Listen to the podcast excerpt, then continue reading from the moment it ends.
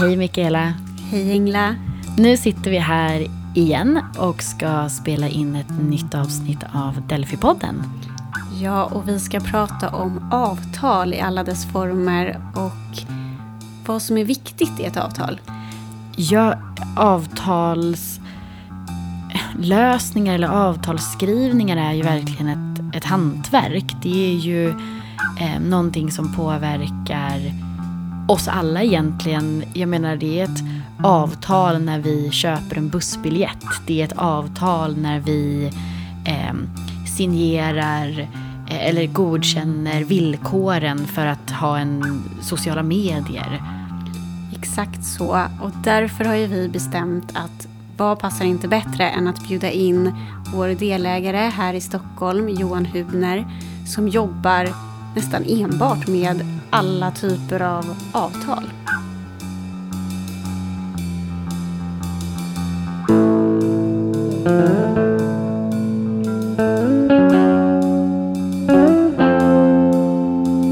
Mm.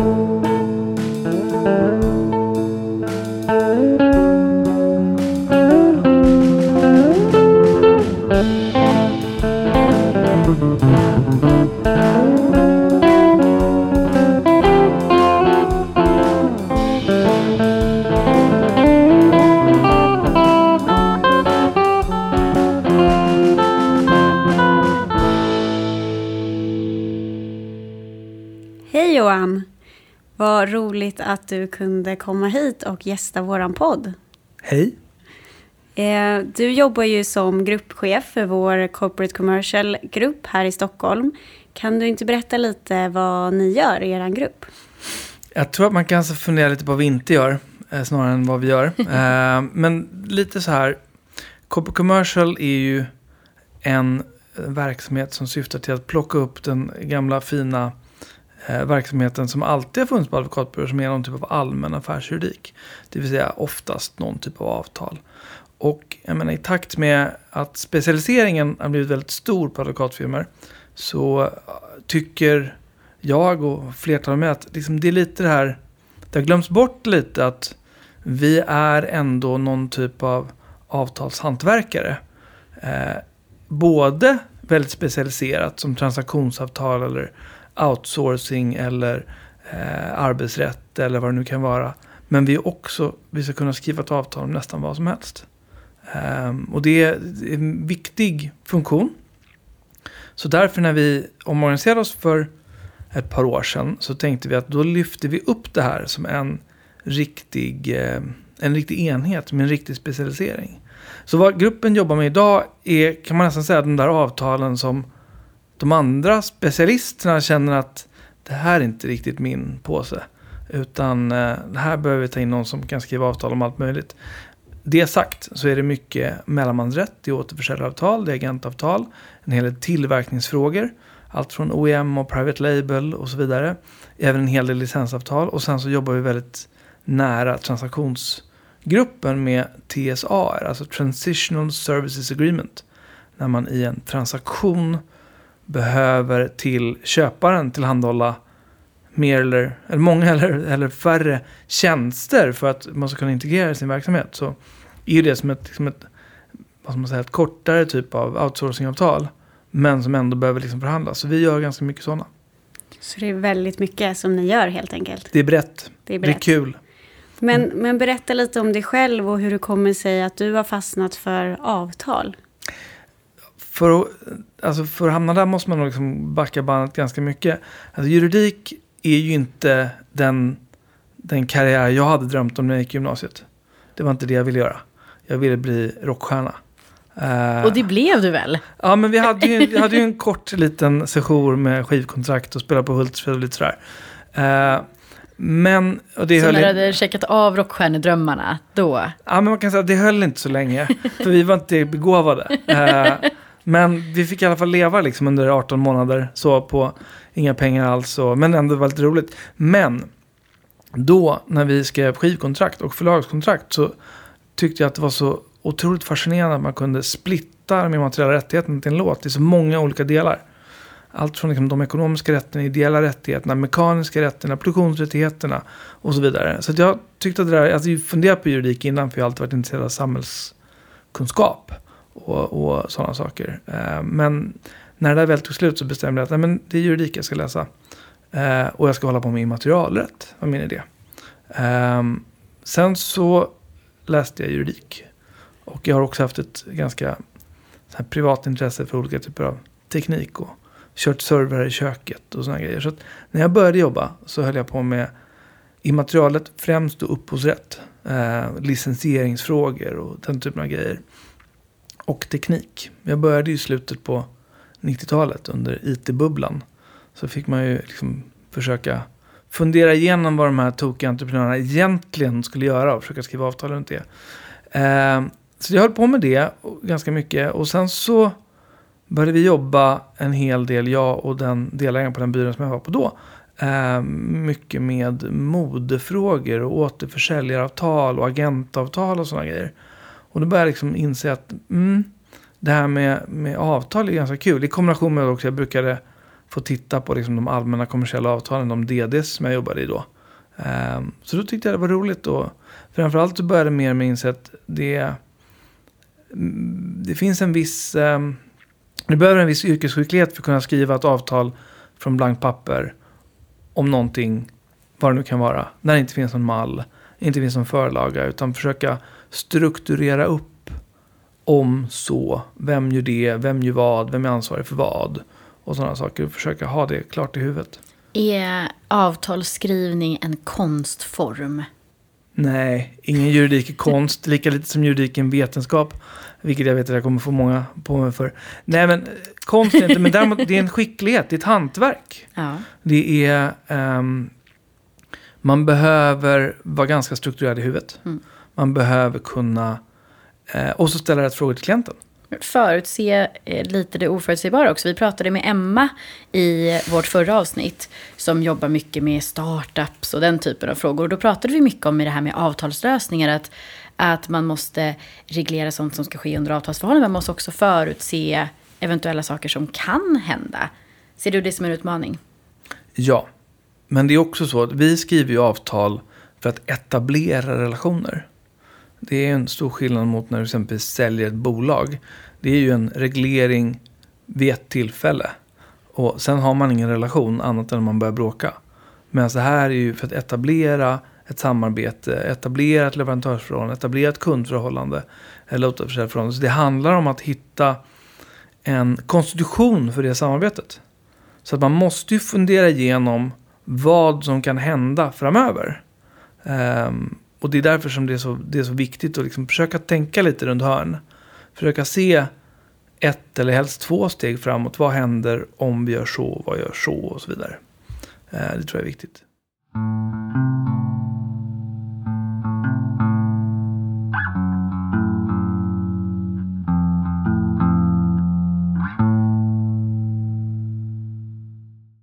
Alltså alla ingår ju avtal, eller alla bolag ingår avtal med varandra när man gör affärer tillsammans.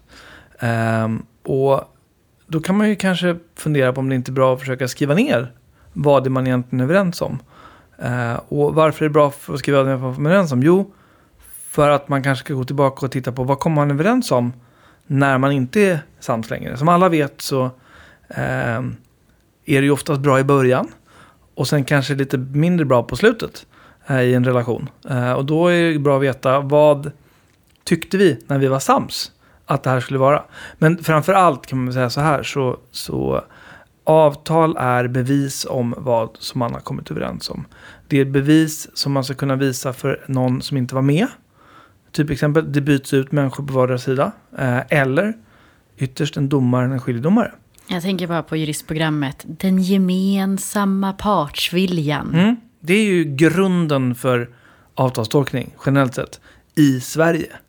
Ja, men I USA och England, alltså common law-länderna, det är även Australien och Nya Zeeland, i viss mån Kanada.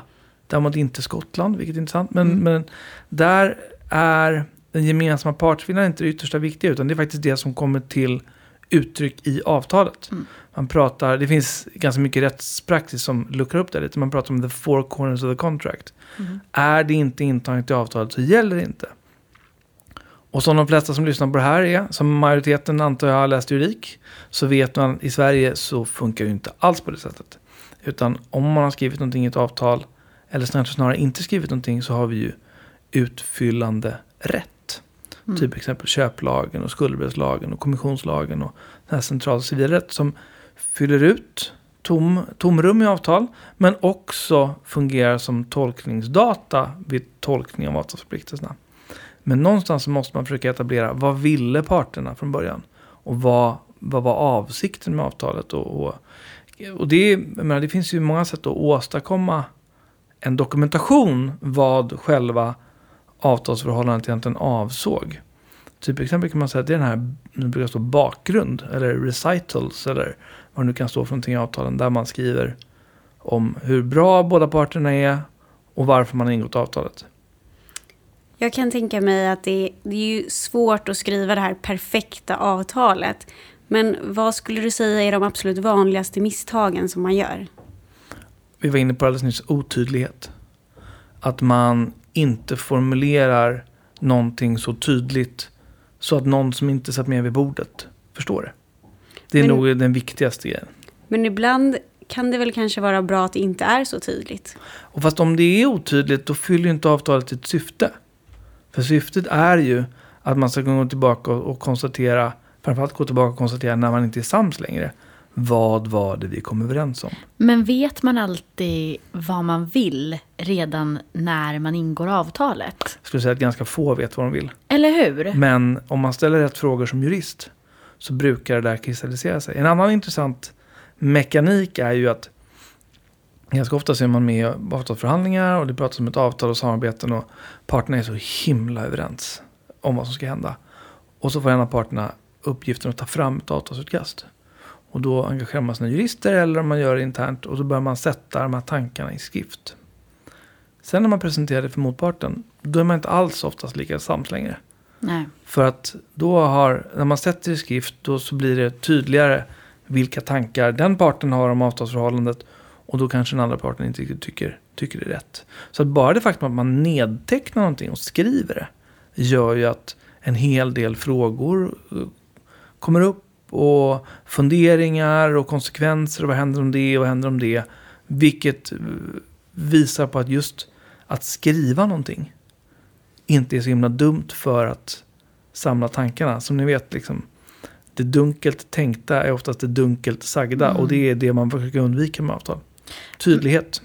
Jag lyckas ju få in frågor om serien Suits i varje avsnitt, så jag tänkte fortsätta med det. Okej. Ja, men i Suits då, så, eh, för jag tänker att det här är en bra referenspunkt, för de pratar mycket om avtal. Då handlar väldigt mycket om att man har de här stora avtalen och delvis från deras sida när de skriver avtalen så försöker de gömma saker i avtalet. Mm. Och när de bråkar och ska granska avtal så hittar de så här gömda luckor. Mm. Sitter du och letar gömda luckor och gömmer saker i avtal? För jag tänker att det går emot hela tydligheten. Finns det, liksom, är det så man lite jobbar? Jobbar man så med sina, med sina klienter? Eller handlar det på riktigt om att sitta och, och beta fram där båda är lika ungefär? Är det lite som när man förhandlar, att man ska båda vara lite missnöjda eller båda lika nöjda? Ska jag vara 100% ärlig nu? Ja. Eller ska jag ge den lite mer tillrättalagda versionen? Eh, kan jag säga så här. Jag har gömt saker i avtal. Eh, jag har modifierat force majeure-bestämmelser Mm. så, att, så att man får en uppsägningsrätt som man kanske inte hade haft annars. Eh, Sådana saker. Eh, det har ju hänt. Men jag tänker att det är en del av, av avtalsförhandlingar. Det Ja. handlar ju inte om att gömma saker Men, egentligen. men om, vi, om vi backar till Suits, vilket Ja. är en amerikansk serie baserad på amerikansk avtalsrätt som jag också har tittat på alla avsnitten av, inklusive de som sänds nu. Jag med. Ja. Eh, och jag tycker den är väldigt, väldigt underhållande. Men i ett av de senaste avsnitten, och det här blir lite, kanske lite en spoiler alert för någon, Spoiler alert. så är en stor grej, titta, man hade definierat ena parten så i inledningen och sen så sa någonting annat sen. Och då kan man använda det för någon typ av ogiltighet eller att komma ur avtalet. Det skulle ju aldrig flyga i Sverige. Men I Sverige har vi någonting annat som kommer in på nästa fråga då. Vi har 36an. Oskäliga avtalsvillkor. Ja! Ja. Kan vi använda den i det här läget då? Kan vi hitta något oskäligt avtalsvillkor? Ska vi ta det exemplet? Ja. Att någon har definierats fel? Ja, Nej, nej. det är inte oskäligt. Nej, det är Det är bara otydligt. klantigt. klantigt. Eh, jag har väldigt svårt att tro att en domstol skulle säga ah, nej, men du som blev feldefinierad, du är befriad från dina förpliktelser enligt avtalet. för att vi kallade dig för Kalle där uppe och Pelle där nere. Ja. Ja, nu processar inte jag. Nej. Eh, så har ni Sverker här någon gång så får ni kolla om han har någon annan åsikt. Men jag har väldigt svårt att tro att man skulle få någon typ av befrielse. Och ens kunna använda som någon typ av förhandlingshävstång med en motpart. För att man har klantat till en sån sak. Däremot, i, det finns något som heter, kallas för boilerplates i Mhm. avtal. Berätta. Boilerplates är standardbestämmelser som förekommer i nästan alla avtal. Och det är också sån här anglosaxisk avtalstradition. Det kan vara allt från eh, en, eh, en bestämmelse som säger att rubrikerna finns där bara av, av redaktionellt syfte. De Mm. ska inte tolkas självständigt. Det kan vara eh, att eh, om en bestämmelse är ogiltig så innebär det inte att hela avtalet är ogiltigt. Just Den det. finns ju Eh, alltid med. Ja, och, Jag har själv lagt in den i en eller två. Ja, jo, att alla, alla, alla förändringar av avtal ska ske skriftligen. Mm. Men också force majeure-bestämmelsen. Vad är det för de som inte är jurister? En force majeure-bestämmelse är en lite speciell bestämmelse som säger att om du råkar ut för ett hinder som är helt utanför din kontroll, som du inte kan styra över, så ska det innebära att du är befriad, antingen permanent eller temporärt, från dina skyldigheter runt avtalet. Exempelvis, om man eh, är ehm, om man är transportör av, alltså kör lastbilar. Om det skulle vara så att en terroristgrupp går in och saboterar alla dina lastbilar. Eh, då kan du få befrielse från att leverera. Eller att vägarna rasar samman. Då kanske du inte kan leverera i tid. Den typen av grejer. Alltså det, engelsmännen kallar det här för roligt nog för act of God. Men i det sekulära Sverige så brukar, vi, så brukar vi skratta lite åt det. Men ändå ha det med. För att det är lite roligt. Men jag tänker att här brukar väl också folk vara lite roliga. Just att man ska kunna lägga in så här. Det har folk som lagt in skrivningar om zombie, apokalypser och Mm, sånt tänker där. på Amazon-skrivningen. Ja. Ja, Den är inte force majeure, men den, den är av lite annan karaktär. Den är väldigt kul i och för sig. Men det är ju de, deras eh, programvara, deras molntjänster får inte användas för olika typer av här medical devices. Alltså livsuppehållande eller livshjälpande, life science-produkter. Men du var inne på det här med boilerplates. Jag tänker ändå att det, det är standardskrivningar. Ja. Men det är väl just där det kan också bli lite farligt. För att de här standardskrivningarna kan bära ett rätt tungt, eller vara, eh, liksom vara väldigt viktiga. Ja, en, en slapp jurist som bara klipper och klistrar in dem kommer... Eh, det finns en stor risk att det blir fel då. Eh, för man måste, och också när du granskar ett avtal så måste man läsa dem också. Vilket också är ganska många som inte gör, för de tänker att det här är bara standardbestämmelser på slutet. Mm. Det, det kan går- ju stå jätteviktiga saker i dem. Ja, du kan i en sån här, att man inte får överlåta avtalet, kan det dölja sig en, en change of control-bestämmelse. Mm. Eller liknande. Det, det är jättevanligt och det är inte så alltid, om vi går tillbaka till Suits-exemplet, det är inte alltid så att det är för att man är elak eller man är, försöker skaffa sig otillbörliga fördelar. Det är bara sloppy drafting. Ja. Det är klantighet när man skriver saker, eller inte tänker igenom saker och ting ordentligt. Ja, men att så kallat gömma där i Mm. kan ju inte, behöver ju inte vara att faktiskt gömma. Det kan ju vara att du skeppar någonting över vatten och Mm. för dig är det viktigt att du i den här bestämmelsen undantar ansvar från till exempel väldigt kraftig sjö för förseningar till exempel. Det kan ju Mm. vara extremt viktigt för dig för att du har insikt i hur ofta det händer och att du Mm. faktiskt det ligger utanför din kontroll. Precis, och just, just på transporträtten, både sjö och... Sen finns ju faktiskt härliga internationella konventioner att luta sig mot. Så det, är- Härligt. ja, det är bra. Eh, men jag tänkte bara återknyta till Ja. 36an som Ja. du var inne på. Ja, alltså det är ju en...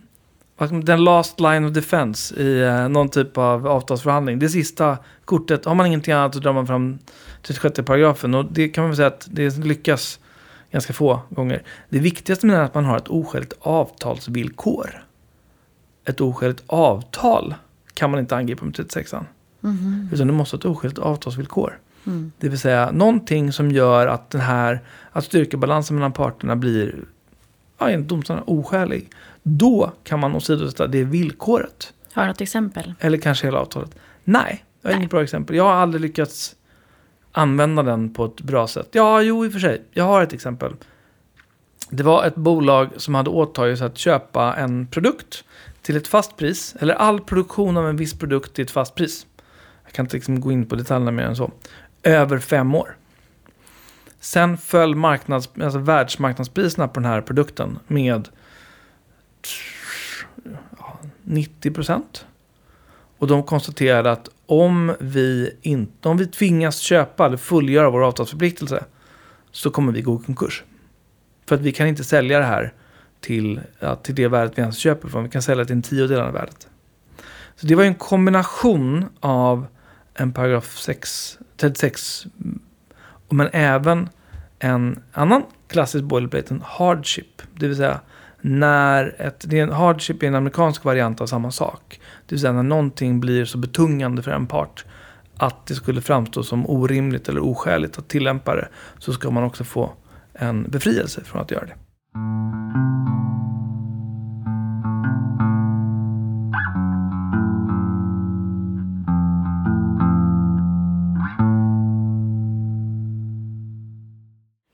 Nu har vi pratat mycket om vad som är viktigt vid eh, avtalsingåendet och hur man skriver avtal. Men jag tänkte att vi skulle behöva prata lite om vad händer när det faktiskt blir fel. Vad händer till exempel om man eh, signerar fel avtalsversion? Mm. Um, det är svårt att säga vad exakt vad som händer. Uh, men beroende på vilket avtalsförhållande man har så är det första man ska fundera på är det ju försöka rätta det. Men skulle man hamna i en tvist om vad som egentligen gäller då får man ju före bevisning, den då som hävdar att det är fel version som har signerats, att det var en annan version som man kom överens om i slutändan. Jag menar, avtalsförhandling idag är ju ganska sällan liksom farbröder eller damer som sitter vid ett bord och skickar utkast fram och tillbaka utan det mesta sköts ju via e-mail. Um, så då, det här som tack kan ju hända. Um, och det händer. Men i första hand får man försöka liksom lösa det. Men kommer man till en tvist som då beror på skillnaden mellan de här två versionerna. Ja, då har ju den som påstår att någonting annat egentligen är avtalat har ju bevisbördan för det. Och kommer få det ganska jobbigt att bevisa det. Mm. Eh, å andra sidan kan man visa upp ett mejl där en annan version är skickad. Där den andra personen har svarat eh, att de accepterar det. Mm. Så borde man rimligtvis kunna uppfylla den bevisbördan. Mm. Men, men om man nu har ett avtal och man har kommit överens om hur man ska följa det här avtalet och sen gör man inte det. Vad, vad händer då? Då har vi en avtalsbrottssituation. Um, ehm, och man kan väl säga så här att ganska många avtalsbrott beivras inte av parterna. För att man är angelägen om att bibehålla en relation. Man är um, kanske lite, lite mycket respekt för motparten. Eh, eller helt enkelt, det spelar ingen roll, det gör inget. Ganska, ganska ofta så är det ju så att parterna skriver ett avtal. Och sen gör man på något annat sätt. Mer eller mindre medvetet. Eller omedvetet. Men vad händer då om man inte agerar när någon gör fel? Precis. Passivitet. Eh, ja, det finns ju många som hävdar att om man regelbundet under lång tid inte, an, alltså när det händer något, om man inte använder en rättighet man har enligt avtalet, så finns det i alla fall ett argument för motparten att säga att vänta nu, ni har försuttit er chans att använda den för att ni har konkludent, det blir mycket konstiga juridiska ord här, men ni har genom ett, ert agerande avstått från rätten. Ehm, det är lite oklart hur långt det är egentligen, ett sånt argument egentligen håller, men man vill ju försöka undvika att motparten har såna, den typen av argument att ta till hands. Liksom. Kan det vara att man till exempel har avtalat om en viss prismodell och sen har man övergått till en annan prismodell som inte finns med i avtalet under lång tid så kanske det är svårt att invända att den här inte har accepterats av båda parter. Det kan vara det, men det är väl kanske snarare en, en konkludent förändring av avtalets innehåll. Eh, men däremot om en part har rätt till vite vid någon viss typ av mindre avtalsbrott, alltså ett normerat skadestånd, en prislapp på vad det kostar, och den andra parten inte har krävt ut det, någonsin. Trots att de varit medvetna om det. Eller aldrig tagit ut dröjsmålsränta. Eller eh, de motparten har i ett återförsäljaravtal aldrig klarat de volymmål som man kommit överens om för försäljningen. Men ingenting har hänt. Då kan man mycket väl anse att ja, men då har nu liksom egentligen förändrat avtalet så att de här inte ingår. Det är väl det passivitet egentligen innebär. Att man riskerar att man ensidigt liksom förändrar avtalet till motpartens, alltså en förbättring för motparten. Genom att inte agera på ett visst sätt. Just det. Men då kan man ju tänka sig att, till, att avtalstiden exempelvis löper ut. Men man fortsätter att ha det här avtalsförhållandet. Är man fortfarande, har man fortfarande ett avtalsförhållande då? Vet du, den där frågan får jag jätteofta. Vi är avtalslösa. Får jag det. Jaha, men varför är ni avtalslösa? Jo, för att avtalet har löpt ut enligt vad som står i det. Då brukar jag ställa frågan, men hur agerar ni tillsammans med er motpart? Ja, nej, men det är som förut. De köper och vi säljer. Och det är samma priser och samma betalningstider och sådär. Och då kan man ju fundera på, avtalslös är kanske lite hårt att säga. För att ni har ju ett avtal, för ni köper och säljer. Och så nästa fråga är ju då, för det, om det blir tvist, vilka villkor gäller egentligen för den här perioden efter den första avtalsperioden när man då avtalet egentligen löpt ut? Ja, då kan man ju fundera sig, varför ska det vara några andra villkor än de som gällde för de första 3, 5, 10, 15 eller hur många år det nu kan vara? Varför ska det, vara, varför ska det helt plötsligt ha förändrats? Så då får man nog gå tillbaka till avtalet och då skulle jag säga att det är en konkludent förlängning. Gäller samma sak om du aldrig har haft ett avtal överhuvudtaget? För att vissa, eh, som jag har pratat med i alla fall, har aldrig ingått ett avtal. De började samarbeta lite och sen utvecklades det där samarbetet under tiden. Och det är väl det som ett avtal i gemene mans mun vad det egentligen är. De flesta tror att det är en bit papper. En pappersdokument, ja, exakt. De har ju fortfarande ett avtal. Ja. De har ett muntligt avtal. Och då, ett muntligt avtal gäller ju lika mycket som ett skriftligt avtal. Det stora problemet är att bevisa vad som egentligen är avtalat. Då kanske det blir en, en ökad, som du pratade om innan, att man måste fylla ut med eh, gällande rätt på området som finns. Ja, jag har två stycken eh, grejer som jag jobbar med just nu. Där väldigt långtgående, alltså långa avtalsrelationer. Vi pratar i något fall närmare 100 år och i något fall närmare 30 år. Där man inte har haft något skriftligt avtal. Mm. Utan vad som egentligen gäller då. Just det. Eh, framförallt vad gäller uppsägningstid och sådana saker. Eh, där har vi ju lyckligtvis lite HD-praxis numera. Spännande. Men du kommer ofta in på eh, när det blir tvist eller om det blir tvist. Det här tar man ju ofta höjd för i avtal också, hur sådana här meningsskiljaktigheter ska gå till. Mm. Kan du berätta lite om det? Mm, nu är inte jag processrättare, så går det till domstol så, eller till skiljenämnd så försöker jag hålla mig så långt ifrån det som jag bara kan. Eh, men och ganska ofta så dyker man ju på, liksom, det har hänt någonting, en uppsägning eller ett avtalsbrott och så vidare. Då får man göra liksom en initial bedömning. Vad är det här för typ av avtalsbrott? Är det utifrån någon typ av objektivt kriterium, är det ett väsentligt avtalsbrott? Eller är det ett oväsentligt, inte oväsentligt, men ett, ett mindre avtalsbrott? För det här måste man ju titta på. Och, och, utifrån det perspektivet får man ju sen ge råd till klienten att de här, här är, din, här är dina handlingsmöjligheter. Du kan göra detta. Um, och ganska ofta så innebär det, om, du inte, om inte motparten lägger sig, um, och det är oavsett om man, man är den som bryter avtalet eller den som vars avtal blir brutet. Om inte motparten lägger sig så ytterst blir ju någon typ av tvistlösning. Om det sen är ett skiljeförfarande eller om det är en domstol, det säger avtalet. Eller om avtalet inte säger det så är det oftast domstol. Men utifrån det så får man ju då göra en plan för vad som ska hända och börja agera enligt den planen. Men finns det några fördelar eller nackdelar med allmän domstol eller skiljeförfarande? Ja, alltså det är lite olika de där två. Alltså allmän domstol är liksom default-lösningen. Det som, det som gäller enligt om man inte har kommit överens om något annat. Men har man träffat ett så kallat skiljeavtal som det kallas för. Oftast i form av att man har stoppat in en, en bestämmelse om att eventuella tvister ska slitas av en skiljedomstol. Vilket oftast då är Stockholms Handelskammares skiljedomsinstitut men kan vara vad som helst egentligen. Eh, den stora fördelen med skiljedom är att det går att ha det hemligt. Det vill säga om man har avtalat om det så är eh, överläggningarna, domslut och allting hemligt. Vilket gör att man inte behöver bli publik med att man har bråkat med någon eller liknande. Dessutom så går det eh, lite snabbare. Typexempel är väl att man kanske kan komma undan med ett år ungefär. Medan domstol, eh, om inte mot all förmodan prövas i tre instanser så är det ju väldigt många år som det handlar om. Eh, just det faktum att farten och hemligheten är ju på fördelssidan. Nackdelssidan är att det oftast är ganska dyrt.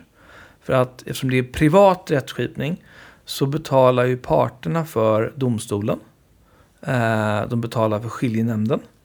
De betalar för alla lokaler, alla, allting runt omkring. Och, eh, och, men dessutom så brukar den normala principen enligt Stockholms handelskammares skiljedomsregler att även förloraren får betala. Men sen måste man också ställa ganska höga förskott till nämnden för de kostnader som de har. Så det är dyrt, men det kan vara hemligt och det går relativt sett snabbare. Det är väl en fördel med, med skiljeförfarande. Och vi i Sverige är ganska, vi gillar ju skiljeförfarande ganska mycket. Av flera olika orsaker. Eh, en av dem att vi har ett av, Stock, ett av Sveriges, eller Sveriges, förlåt, världens främsta skiljedomsinstitut i Stockholm. Men också så att till skillnad från många andra länder så är vår underrättspraxis eh, offentlig. Och det är ju bara att åka till Danmark så är underrättspraxis inte offentlig. Vilket gör att vi har en ökad benägenhet att välja de hemligare, den hemliga vägen för företag i alla fall. Där, ehm, för nu har vi pratat om hur, liksom, eller var tvisten ska lösas och på vilket sätt och av vem. Men man brukar ju också lägga in regleringar där i vissa fall kan man ju hitta om vilket lands lag som mm. ska väljas. Vad bra att du tog upp det. För det är också en viktig fråga. Också sådana grejer man hamnar med, med, med klienter som eh, man har suttit med ett avtalsutkast som är reglerat av svensk lag. Och så kommer klienten och säger, ja nej men du vet vi ska göra affärer här med, med ett engelskt bolag. Men vi vill ha ett neutralt rättssystem. Kan vi inte ta en, en, en schweizisk rätt? Och då brukar jag dra jämförelsen, men det är lite som att vi har byggt en fotbollsplan och så beställer vi att spela hockey på den. För att det ändrar förutsättningarna för allt. För alla regleringar som står i avtalet är ju skrivna utifrån de, eh, så som ett lands rättssystem ser ut. Vi svenska jurister, vi skriver inte svensk inte bara tradition men också vi förlitar oss på vad vi var inne på tidigare, utfyllande rätt som vi kan. Vi vet hur vissa principer ska tillämpas. Vi vet hur det kommer tolkas. Vi vet hur, vi i alla fall har en, idé om hur det kommer tolkas. Mm. Men slänger vi ut det här till ja, ett, även ett närbesläktat rättsområde som det schweiziska. Vi har ingen aning hur det kommer tolkas. Så det enda sättet då, ja men då får man engagera en utländsk jurist i det landet som, som gäller. Ehm, och försöka hantera det.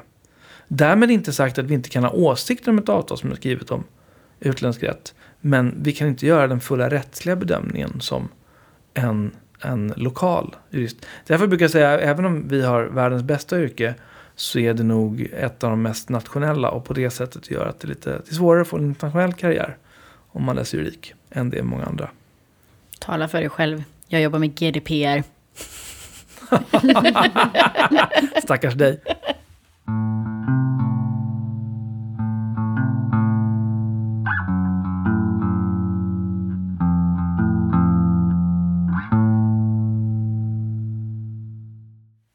Om du får prova dig på en framtidsspaning, hur ser framtidens avtal ut? Jag kan säga att jag ser, om man får blicka lite tillbaka. Um, det började redan för, liksom för tio år sedan någonstans att uh, avtal kanske inte skrevs på fysiskt alls. Utan att man uh, skannade eh, uh, pdf-kopior som skickades runt med e-post. Eller till och med så att man bara skannade underskriftssidan och skickade runt. Um, just ingående av avtal, avtal börjar, det är nu, jag skulle säga att det är standard att göra på det sättet idag. Det är ganska sällan det finns fysiska exemplar av avtal. Och det är heller inte strikt nödvändigt under svensk rätt, utan det är viktigast att det är ett bevis som en partsavsikt. Det är inte, har inget självändamål. Men däremot olika typer av underskriftslösningar som gör att du inte bara kan visa att det här var partsavsikten vid en viss givet tillfälle. Utan som också kan kombinera olika typer av autentisering av den som skriver på. Att personen i fråga faktiskt har en behörighet att träffa avtalet.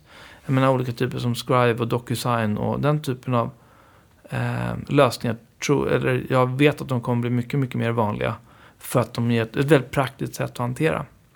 Framförallt du kan koppla dem till avtalsmanageringssystem också. Så att det kan liksom flöda in i ett system där du vet att avtalet upphör och sådana saker.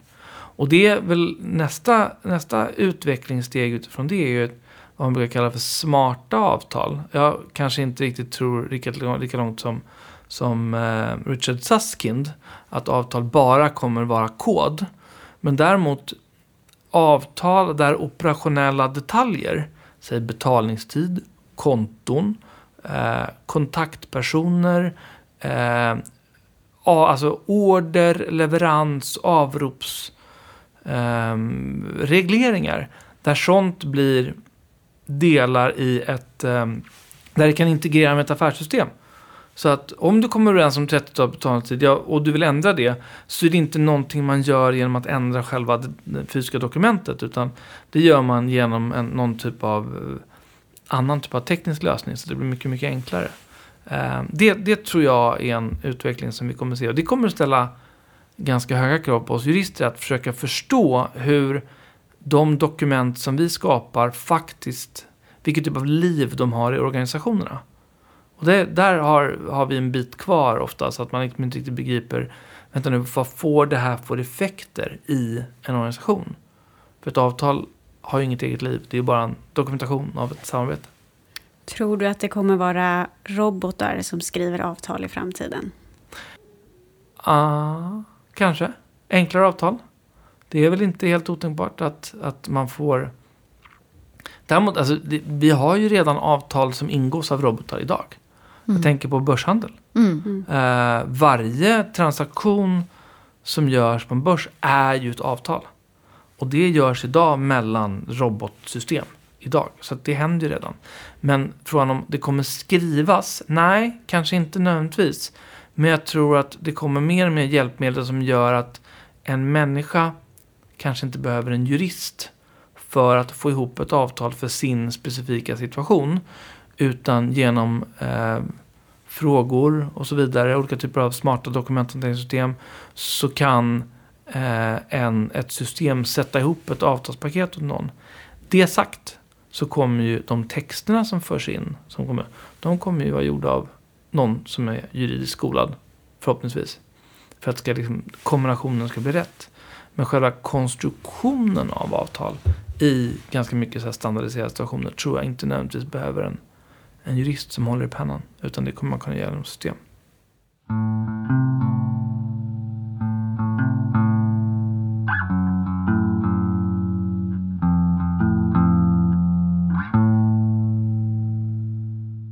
Så Johan, nu har vi kommit till vårt standardinslag i den här podcasten. Nämligen fem tips som du vill skicka med till våra lyssnare. Mm. Um, min pappa läste på Handels på 60-talet och han hade Knut Rode som uh, lärare där. Och ni som har läst juridik vet vem Knut Rode var. Eh, ni andra har ingen aning. Jag kan säga att det är en legendarisk eh, juristprofessor som har skrivit massa böcker som alla vi har läst eller tvingats läsa. Eh, men ganska klok på massa olika centrala civilrättsområden. Och vad han sa, och det här, eller han, det är inte riktigt fem tips där, men, men han försökte lära de här sturska handelseleverna hur de skulle kunna göra avtal. Eh, och han sa att om ni kan följa alla de här sakerna ungefär så här, eh, så behöver ni inte några jurister. Eh, och i princip är det bara så att ni måste kunna uttrycka i skrift tydligt exakt vad ni kommer överens om. Tydlighet. Det måste vara begripligt, inte bara för er, utan även för någon annan. Eh, du ska kunna skriva, jag ska göra det här och du ska, kunna göra, du ska göra det här, det vill säga parternas ömsesidiga rättigheter och skyldigheter. Eh, han sa, om, inte jag, om jag inte misstolkar min pappas berättelse fel, han sa också att det är väldigt viktigt att tänka först och skriva sen. Och sen tänka igen. För att helt enkelt man låter det ta lite tid. Och sen så när man skriver alla de här rättighetsförpliktelserna, tänk dig ungefär som man, ja, de flesta är ganska bekanta med hur ett datorprogram fungerar. Det är om det här händer, så händer det här. Så ska man tänka om man skriver avtal. Om så. Hela kontentan av vad Rode sa, det var att det är väldigt få som kan bemästra och bli duktiga på att göra det här utan att också ha en juridisk utbildning. Så att kontentan var att man behöver jurister för att skriva avtal. Det här var mina fem tips. Tack så jättemycket Johan. Tack själva, det var jättekul att vara med. Komma i kontakt med oss eller ha frågor rörande Delphi-podden så finns vi på sociala medier. Facebook, Instagram, Twitter och LinkedIn. Där heter vi advokatfirman Delphi. Du kan självklart också mejla oss, mejlängla på antingen angla.eklund.delphi.se eller mikaela.hamilton.delphi.se. Sen finns det självklart all information på vår hemsida, www.delphi.se